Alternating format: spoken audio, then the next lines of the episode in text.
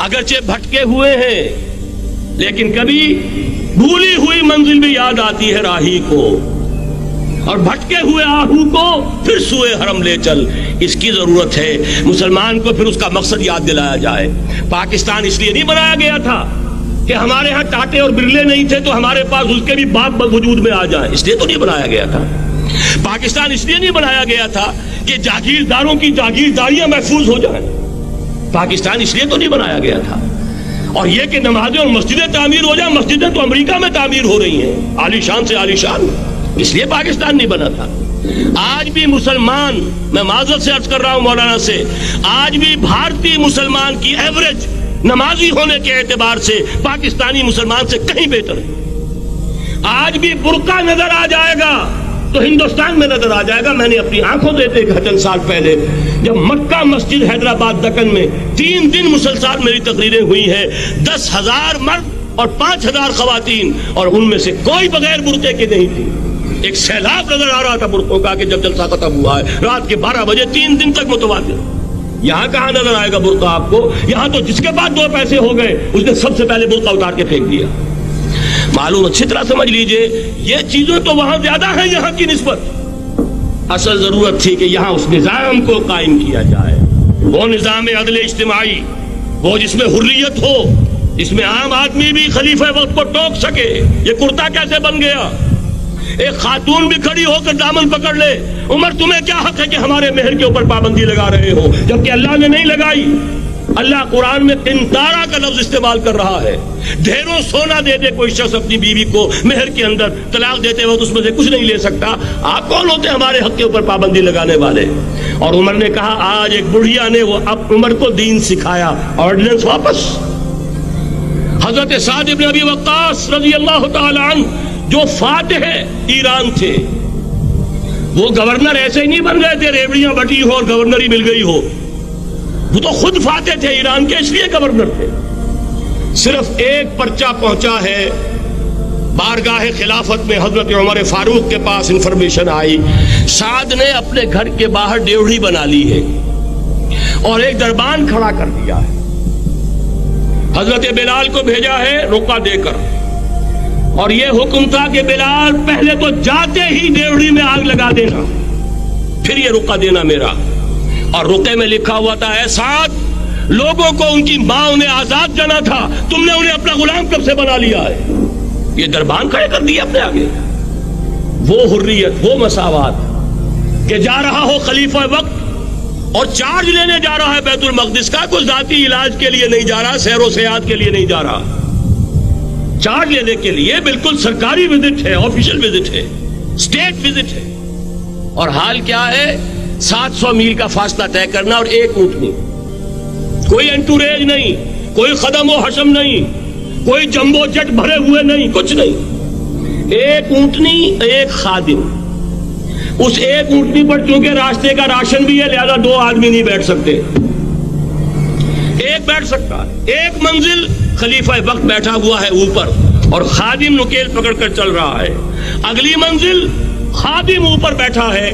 اور خلیفہ وقت عمر عبد الخطاب رضی اللہ تعالی عنہ اور وہ آگے آگے نکیل پکڑ کر چل رہے یہ نظام چاہیے آج نوع انسانی کو۔ اس کے انتظار میں، اس کی تلاش میں نوع انسانی نے کتنے تجربے کر لیے۔ کیسی چھلانگیں لگائیں۔ ملوکیت ختم کی۔ آسمان سے گرا کھجور میں اٹکا۔ جمہوریت آئی نام نہاد، لیکن وہ سرمایہ دارانہ نظام بن کر آگے سے بڑھ کر لانت بن گئی۔ پہلے جاگیردار مسلط تھا، اب سرمایہ دار کارخانے دار مسلط ہو گیا۔ اس سے نکلنے کے لیے زور لگایا، کمیونزم کی طرف گئے، چھلانگ لگائی۔ اب ایک پارٹی ڈکٹیٹر بن کر بیٹھ گئی۔ انسان رستز یک بنتا استاد در بندے دیگر ایک چیز سے غلامی سے نجات پاتا ہے، دوسری میں پھنس جاتا ہے۔ اور کیوں؟ کہ وہ نظام عدل اجتماعی جو محمد عربی کو دے کر بھیجا گیا تھا، اس کے کسٹوڈین سوئے ہوئے۔ اس کے کسٹوڈینز کو اندازہ ہی نہیں۔ یہ نسخہ تو ہمارے پاس تھا۔ ہمیں عمل کرنا تھا اور دنیا کے سامنے پیش کرنا تھا۔ پاکستان بنایا اس لیے گیا تھا کہ ہم اس کا ایک نمونہ دنیا کے سامنے پیش کریں گے۔ قائد اعظم نے فرمایا تھا کہ ہم یہ چاہتے ہیں کہ پاکستان کی صورت میں، عہد حاضر میں اسلام کے اصول حریت و اخوت و مساوات کا ایک نمونہ قائم کر کے دکھائیں۔ کہاں ہے وہ؟ بھٹک گئے، سو گئے۔ بہرحال، اب بھی وقت ہے۔ جب تک سانس، تب تک آس۔ میرے عزیز نے تو ڈرایا ہے اور صحیح ڈرایا ہے۔ اللہ تعالیٰ نے پچیس برس انتظار کیا تھا۔ پہلے عذاب کا کوڑا پھر مارا ہماری پیٹھ پر۔ وَلَنُذِيقَنَّهُم مِّنَ الْعَذَابِ الْأَدْنَى دُونَ الْعَذَابِ الْأَكْبَرِ۔ بڑے عذاب سے پہلے چھوٹا عذاب کا مزہ چکھائیں گے۔ لَعَلَّهُمْ يَرْجِعُونَ۔ شاید کے لوٹ آئیں۔ کوئی عجب نہیں۔ اس عذاب الادنا سے بعد ہم جاگے نہیں، ہوش میں نہیں آئے۔ کوئی عجب نہیں کہ بڑے عذاب کا کوڑا ہماری پیٹھوں کو برس جائے۔ لیکن مجھے یہ یقین ہے، نوٹ کر لیجیے۔ اگر یہ دوسرا امکان ہو گیا، خدا نہ خواستہ، اللہ کے عذاب کا کوڑا ہماری پیٹ پر برسا۔ مجھے یقین ہے، اللہ ہندوؤں کو مسلمان بننے کی توفیق دے گا۔ لیکن اسلام کا بول بالا اسی خطے سے ہو۔ تاریخ میں یہ ہو چکا ہے۔ ہے آیا فتنہ تاتار کے افسانے سے؟ پاسماں مل گئے کعبے کو سنم خانے سے۔ تاتاریوں کے ہاتھوں کروڑوں مسلمان قتل ہوئے۔ لیکن اسلام نے تاتاریوں کو فتح کر لیا اور پھر اسلام کا مسلمانوں کا دوسرا دور عروج انہیں تاتاریوں کی مختلف شاخوں کے تحت ہوا۔ وہ تاتاری ہی تو تھے۔ وہ سارے ہورس ٹرکش ہورس۔ ترکان تیموری، ترکان سبوی، ترکان سلجوکی ترکان عثمانی۔ وہی تو سٹاک تو وہی ہے۔ ہے آیا فتنہ تاتار کے افسانے سے؟ پاسماں مل گئے کعبے کو سنم خانے سے۔ اس لیے کہ حضور نے فرمایا مشرق سے ہوگا، جہاں سے فوجی چلیں گی۔ تو کوئی عجب نہیں۔ بہرحال یہ دو امکانات ہیں، لیکن اس کا فیصلہ فیصلہ تیرا تیرے ہاتھوں میں ہے۔ دل یا بدن، سیدھی سیدھی بات۔ اگر تو اب بھی ہم ٹھیک ہو جائے، جاگ جائے، ہوش میں آ جائے، قوم یونس کی طرح توبہ کر لے تو بغیر عذاب کے کوڑے کے رحمت خداوندی ہم پر سایہ کرے گی۔ اگر ہم نہ جاگے تو وہ عذاب کا کوڑا آئے گا۔ یہ نہیں میں کہہ سکتا ان ادریہ قریب ماتو ادون یہ میں نہیں کہہ سکتا۔ یقین کے ساتھ جانتا ہوں کہ آئے گا۔